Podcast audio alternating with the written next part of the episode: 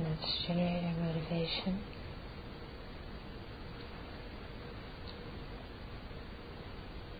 Really think about the kindness of others, how our ability to practice the Dharma is due to their kindness. And as one way of showing gratitude for the kindness of others, we need to be truthful with them. In other words, to not deceive them, to not lead them astray, to not say one thing when we know the other thing is actually the case. And to speak truthfully with a kind heart.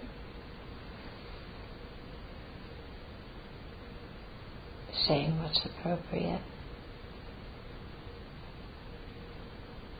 and being open to dialogue.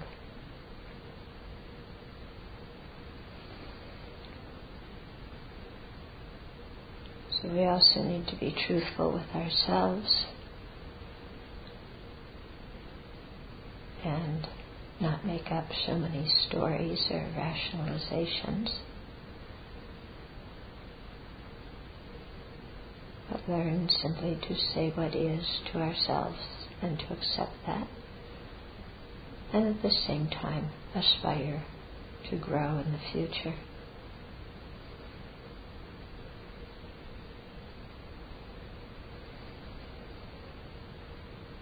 And so through truthfulness we establish trust.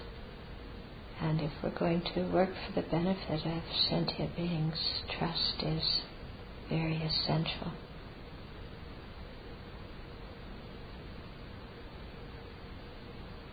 And especially if we're practicing the Mahayana path and making the pledge to lead sentient beings to enlightenment all other sentient beings, then sentient beings have got to be able to trust our word on that. And so we've got to continuously cultivate that motivation, that bodhicitta, work for the benefit of sentient beings and to be worthy of their trust. So let's generate that motivation.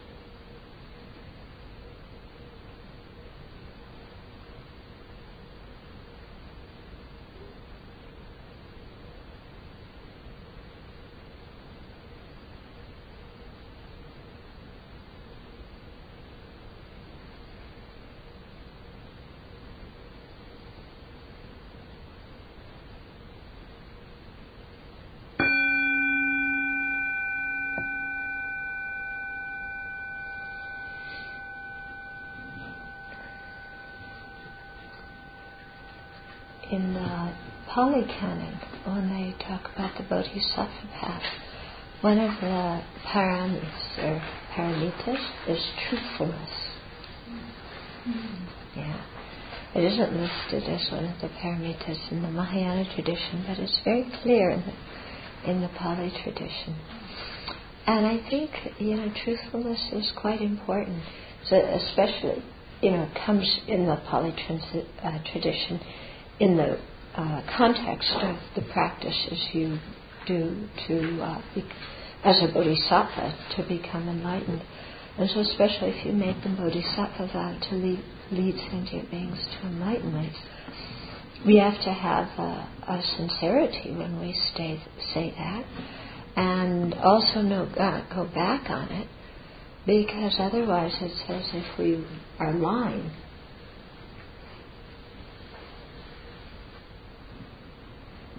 So um, we don't want to lie, do we? Not very good to lie to sentient beings, especially on something important like this, promising to lead them to enlightenment. So, uh, for that reason, we've got to continually create the, the bodhicitta and really make sure it, it becomes very strong and stable in us. And truthful speech is important. Um, not only in this big way to all sentient beings, but just in our daily life as well.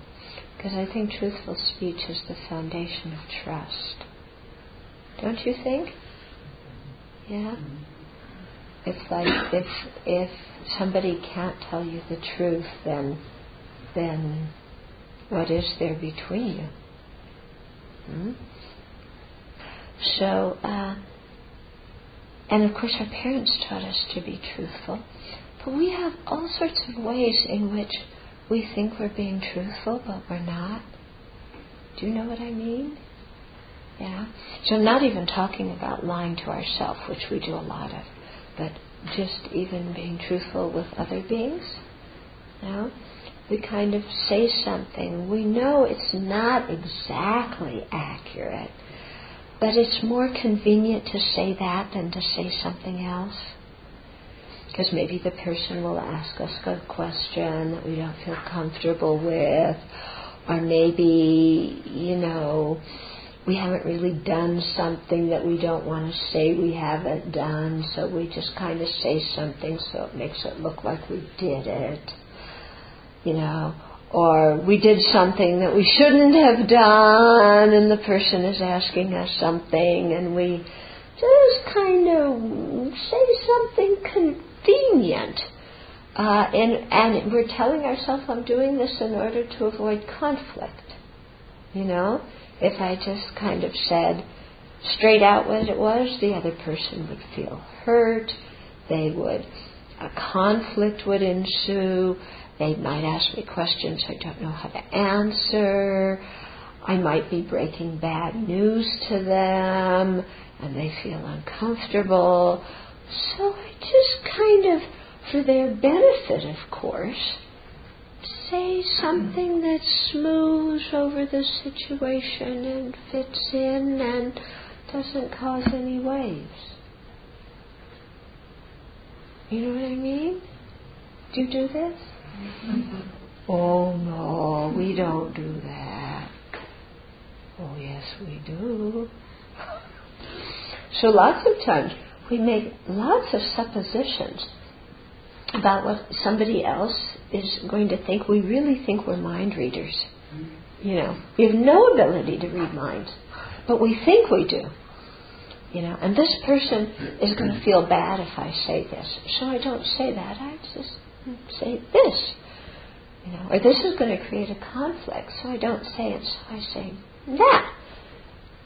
You know, and then what creates a bigger conflict?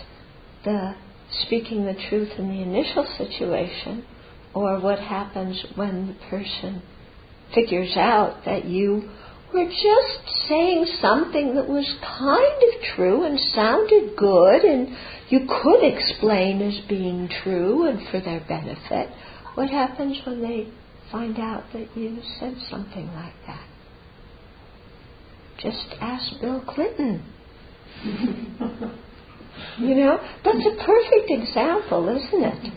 You know, it's like who wants to say in front of everybody, yeah, I was screwing around in the Oval Room. You know? yeah. So we could say, I didn't have sex with that woman because, you know, how he defined sex, then he didn't have sex. And, you know, in any way it would make, it's bad for the public, it would make people lose faith in him, and then he couldn't get his policies that were really for their benefit passed through Congress. And, you know, I'm sure he was thinking all like this. You know, and it was just a small thing, you know, not a big deal. There's no need to say it out. You know, why stir up trouble? The Republicans will just get all, make a big deal about it, and it was nothing anyway.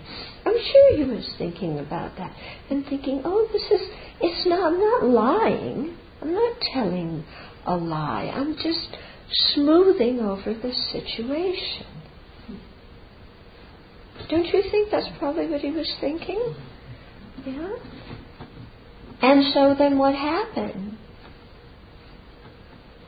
Yeah, then people found out, well, he didn't have sex with that woman according to his definition, but according to everybody else's definition, it wasn't playing checkers. you know, something else was going on in the Oval Room.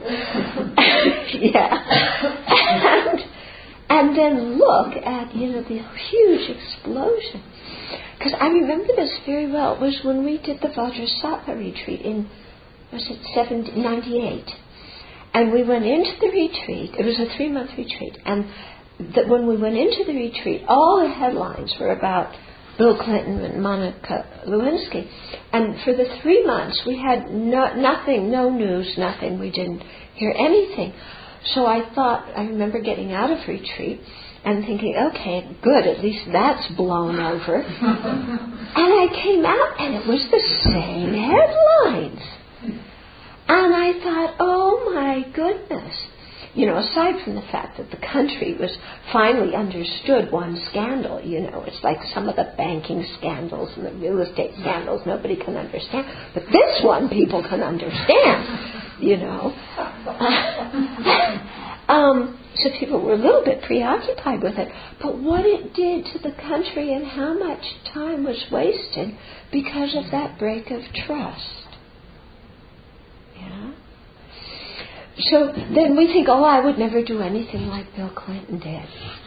But in our own way, we have our own way of not really speaking to the question. Yeah?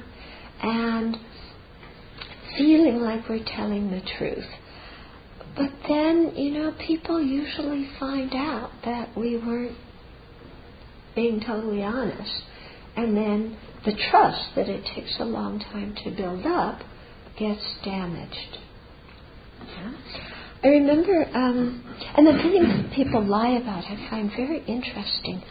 I was in Tibet one time, and uh, one person who I had a lot of respect and affection for, um, you know, told me one thing, you know, about could I carry some you know, Tibetan carpets back or something. I wound up not being able to. But the reason he gave was, was one reason. Like I said, I wasn't able to. And later find, I found out that the reason he was asking me to carry the carpets back wasn't the real reason.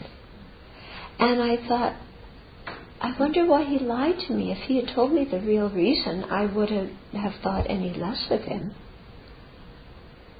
Yeah. But he was doing this mind reading thing, you know, because he didn't feel good about what he was doing, saying, oh, she would not be happy if she knew I was doing this and that. And so he lied. And what made me more unhappy was that he wasn't up front. You know, what he lied about, it wasn't a big deal to me. You know, so there's all these kinds of things, you know, and, and we do them quite a bit. You know, somebody calls us on the phone and we're tired and we don't really feel like having a conversation. So we say to somebody else, tell them I'm not home. You know, we do this all the time. But why? You know, I'm sure other people would understand if, if we said, you know, I'm really tired today, let's talk tomorrow. I'm sure somebody would understand. You know? But why do we think that we can't just tell the truth, that we have to, you know, make something up that sounds good? Very peculiar. But these are the kinds of things that I think are, are quite important to pay attention to. You know, especially since we all want relationships that, uh, you know, are based on trust and openness.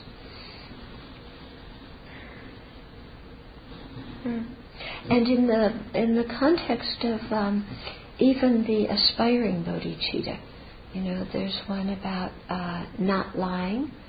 You know, before I was talking about not lying to sentient beings, but also not lying to our spiritual mentors, because those are the people who are trying to help us, and yet sometimes we're afraid of looking bad in front of them, so we, you know, just kind of. Mm, say something that resembles the truth, but isn't exactly the truth. And if we do that, then uh, how can that other person help us? You know? It's like going to the doctor and you're so afraid the doctor's going to tell you that you're sick. So when the doctor says, you know, do you have any symptoms? You go, no, I'm fine. when actually you have all sorts of symptoms, but you, you know, you're afraid of what the doctor's going to say, even though the doctor's trying to help you. So you kind of fudge over. So then what's the use? You know, how can the doctor cure our illness if we can't even say what's wrong? You know, be open and say what's wrong. Okay? So this aspect of, of speech is um, is quite important, not merely for having trust in relationships, but also, you know, uh, just to get things done in an accurate way. I mean, lying to a doctor, mean, doctor doesn't from the doctor's side. They don't care if you lie. Yeah, but from our side, it harms us when we do, don't we? Because then we don't get the medicine we need. Okay, so re- really kind of uh, being attentive to to speech and to truthfulness. Mm-hmm. Okay, that doesn't mean being brutally honest with our truth, you know, with what we say, so that we don't have any consideration at all for somebody else's feelings. Okay, I'm not talking about that. I'm not talking about when you're angry, being, t- you know, somebody could say, I'm angry, I'm going to be totally truthful, this is how I feel. You blah, blah, blah, beep, beep, beep, da, da, da, ooh, ooh. You know, I'm not talking about that, because clearly when we're angry, you know, we may say something that we think is the truth, but it's exaggerated and it's not really the truth. So I'm not talking about, you know, because sometimes we could rationalize it that way. Oh, they said to tell the truth. Well, I'm angry, and I think this person did this and this, so I'm just going to tell them so. No, you know, because when we don't have a clear mind and we speak, you know, we may we may say, well, this is my truth, what I feel, but know, it's not going to be very effective in communicating with the other person. Okay, so learning how to be truthful, but how to say something in a way, you know, like if if you're upset with somebody, you don't have to be truthful and call them names and make accusations that you have no foundation for. But you can be truthful in the sense of saying, when you did this, I felt very hurt, you know, or in this situation, this is how it appears to me, but I don't know how it looks to you. What what does it look like to you? Okay, so that kind of way of communicating, I think, is quite truthful rather than, you know, just dumping our trash on somebody else's lawn. Mm-hmm. Okay, so learning to communicate wisely, kindly, truthfully you know, tactfully in a way that another person can actually hear and understand. And that's a tremendous skill. Yeah. And it's not just a skill that you learn by learning some kind of technique, but it has to also come from a kind heart. But I think having a kind heart isn't necessarily enough because sometimes we have so many habits in the way we speak that we may have a kind heart, but our old habitual way of saying something comes out that can be rather uh, harsh, you know. So I think sometimes learning how to say things can can be very helpful for us. I know I've, I've gone to some of these um, conflict resolution communication workshops. I found some of those things quite helpful in terms of um, learning how to say what it is that I'm really thinking in a way that another person can hear it. And not just saying, well, I have a good motivation, so I can say anything I want. You know, that doesn't work either. Okay? So I think this is important. Questions or comments about this? Yeah. I was just thinking, you know, you could tell a little bit about um, how you let go of how you say something so you have the kind part and maybe a bit of practice in saying things appropriate, but then we have absolutely no control on how, somebody's going to deal with that. Mm-hmm. Exactly. And that's hard. Yeah. Yeah, right. Because sometimes, you know, we may really want to tell the truth, and we have no control over somebody else's response. Okay? And, you know, sometimes we may catch a person in one mood and they respond one way, and five minutes later, if you say the same thing, they're in another mood, they respond another way. and we never know. And so when we communicate, sometimes we just have to, you know, just say it and then listen and be ready for what somebody could or would say. And uh, in those situations, I try and remember to tell myself I don't need to respond to what the other person is saying right now. You know, if they're responding in a, if they misunderstand what I say or something, I don't need to right away kind of clarify it and say, no, no, no, you got it all wrong. It's like this. Because at that point, maybe that person can't hear it. Maybe I just have to let them say it. And then when they've said it, repeat it back to them. And then when they feel heard, then I can put forth how the situation appears to me. But so often when somebody says something we don't like or when we feel that they don't understand us, we're in a real big hurry to correct it. You know? But at that moment, if the other person is already emotional, they can't take any new information in. So if we say it, it falls on deaf ears. Then not only do they feel unheard, but we feel unheard, and then the whole thing usually escalates. Mm-hmm.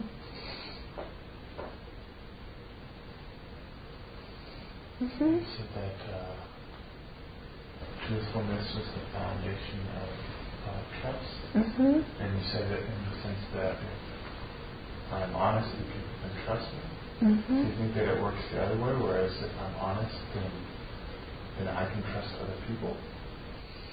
Ah, okay. So if I'm honest, people will trust me. Can it be also that if I'm honest, I can trust other people? If you think from the perspective of karma, if we're truthful, then in the future we will encounter people who will be truthful with us. Okay? And another karmic result of being truthful is that later on when we speak, people will regard our words as true. Because sometimes we may speak truthfully and other people don't believe us, and that's because in previous lives we've lied. So even now we're telling the truth, they don't believe us. Okay? I think when we tell the truth, there's a better chance of other people being truthful with us. Okay? Of course, that's not necessarily always the case because people have different issues. They may not be. But I would say if we're dishonest, you know, and we don't really speak the truth, we kind of gloss over, go around, shape the truth, you know, that that, you know, much higher likelihood either that somebody will distance themselves from us because they can't trust, or they might feel that they can speak the same way to us. And then, of course, the relationship gets really screwy, doesn't it? Yeah. The reason I say that is that it seems like sometimes people who steal, mm-hmm. paranoid about people stealing their stuff, or people are angry, yeah. and they think hate people, you know, are always angry at them, or you know, just odd dynamic sometimes. Yeah, yeah. Well, that's the same thing. You know, if we lie, then we're afraid people are going to lie to us because we just think that's a common way of speaking. And karmically, then they will. Mm-hmm.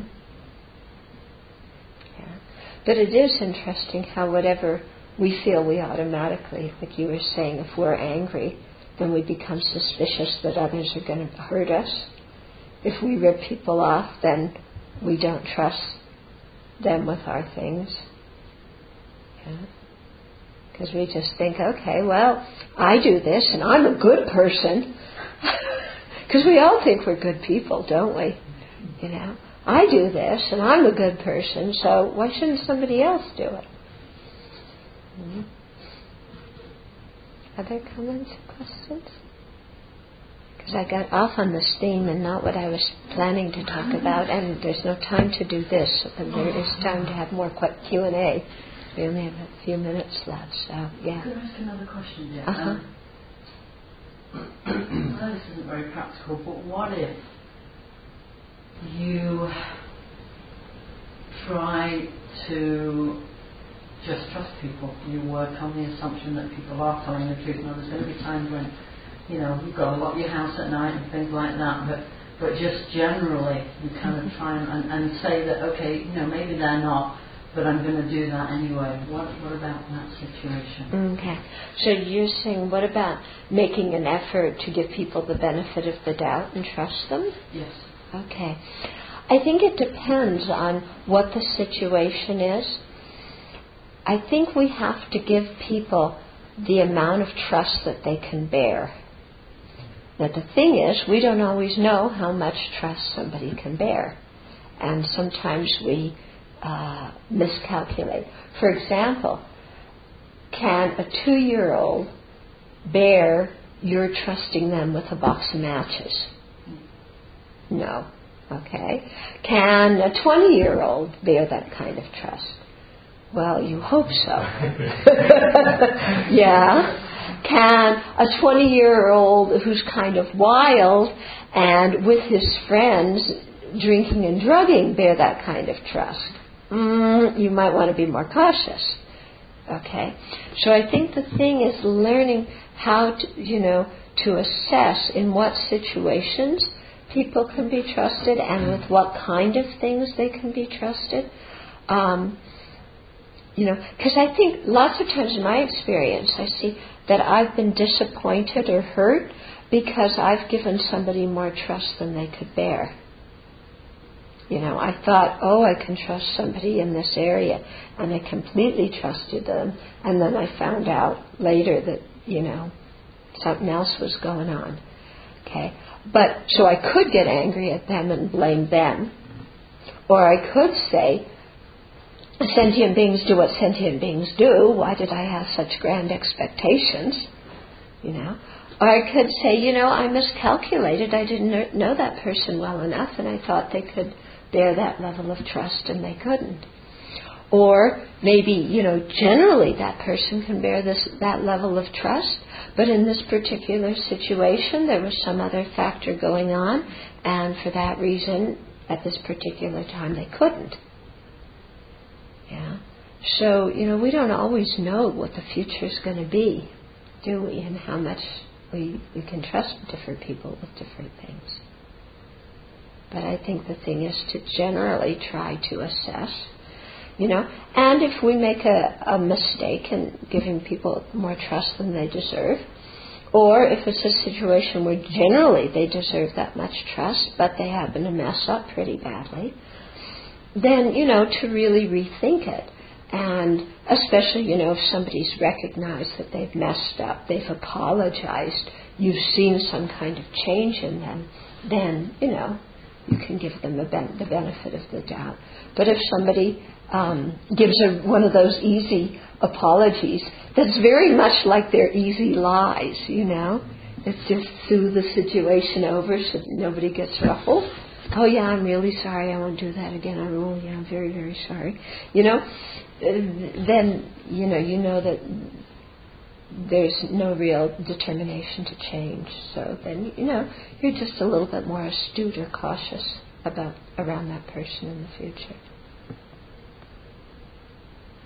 It seems like you're saying that uh, trust doesn't necessarily entail that we expect them to be absolutely honest all the time, and that maybe we have a certain kind of trust for each person. Mm-hmm. I trust that that person in a certain situation is going to react in a certain way and is not under con- uh, under control of themselves, able to control themselves, and mm-hmm. just being more realistic, or maybe putting a trust more like I trust their motivation, something mm-hmm. like you know. Yeah, um, that's a question is you know, fuzzy. But um, yeah, sure, we can trust somebody's motivation, but we may know the person well and know they may have a very good intention, but they may not have the skills to carry it out. Or that the situation may not be conducive for them carrying it out, but they don't realize that yet. Okay? So there's that kind of thing. Yeah, so and I think it seems like at first we're equating trust with that I trust that that person's going to be honest with me all the time. But mm-hmm. it seems like there can be a more realistic way to trust somebody. Yeah. And like, so I do trust you, but I have an understanding of your limitations. Mm-hmm. So trust doesn't equate to that person. I trust you doesn't mean I think you're going to be honest with me all the time. Yeah, yeah. I think when we trust different people with different things, we tend to think, okay, now they're going to be perfect in that area. Well, that's a little bit unrealistic, isn't it? Because sentient beings are never perfect in any particular area. And different things come up, and different factors skew the situation, and whatever. So we have to be ready, you know, thinking, okay, in normal situations we can trust somebody with this, but in some kind of extreme situation, maybe that person you know, they won't be able to handle it. Okay. Like when we get on a plane, we trust the pilot with our life, don't we? A total stranger, and we're trusting them with our life. And the pilot surely has a good motivation. They don't want to kill us. They don't want to die themselves. But sometimes, you know, there's a mechanical failure on the plane, and you know, what can the pilot do? Yeah or the pilot, you know, has a heart attack in the middle of a flight, or the, the air traffic control guy says the wrong thing, so the pilot doesn't have the right information. Okay, so things like that can happen. Yeah, but under normal circumstances, we can have a certain kind of expectation. Yeah, but also knowing that sometimes what we consider a normal situation for somebody else, they're just out on the moon with it. Yeah, it's like a big button pusher for them. What about the phenomenon that people live up to what they're expected of them.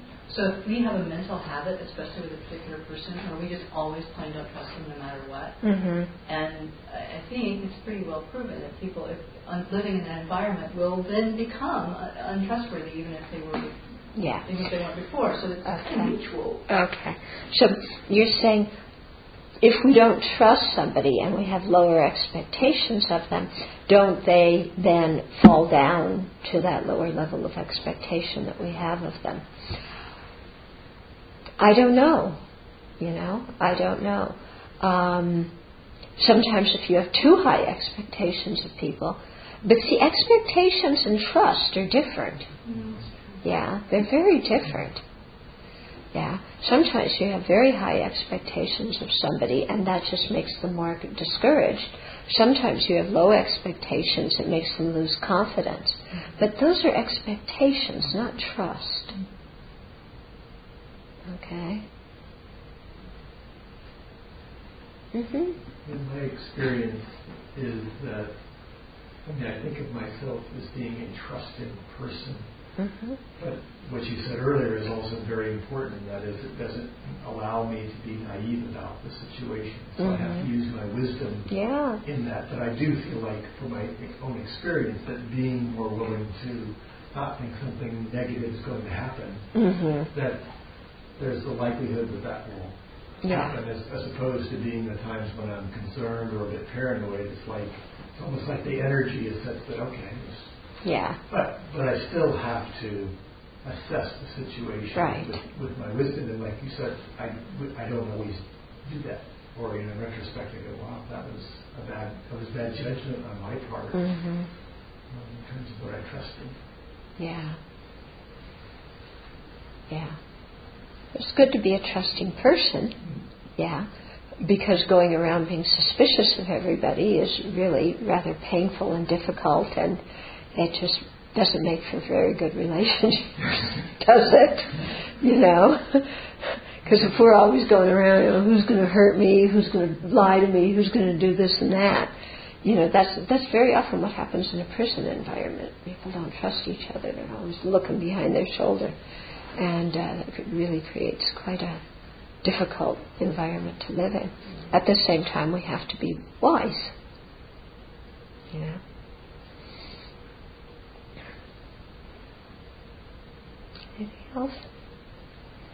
Okay, anyway, I talked about something different that I didn't plan on talking about, but it came out. So hopefully it was beneficial.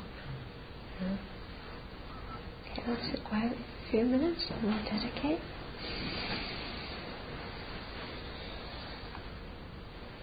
So maybe spend a few minutes and really look at our own speech. We will, it's easy to spend time saying, should I trust somebody else or not? Let's spend a few minutes really looking at our own speech and seeing if it is trustworthy, if it's actually truthful.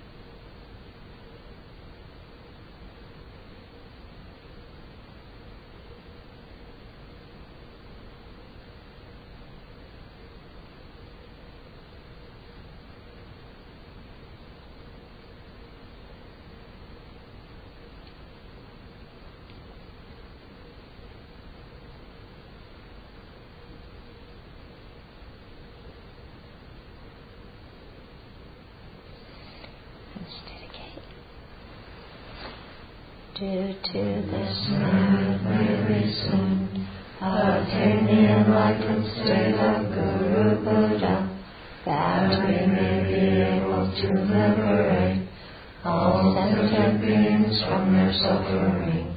May the precious Bodhi mind not yet born arise and grow, May that void not decline, but increase forevermore.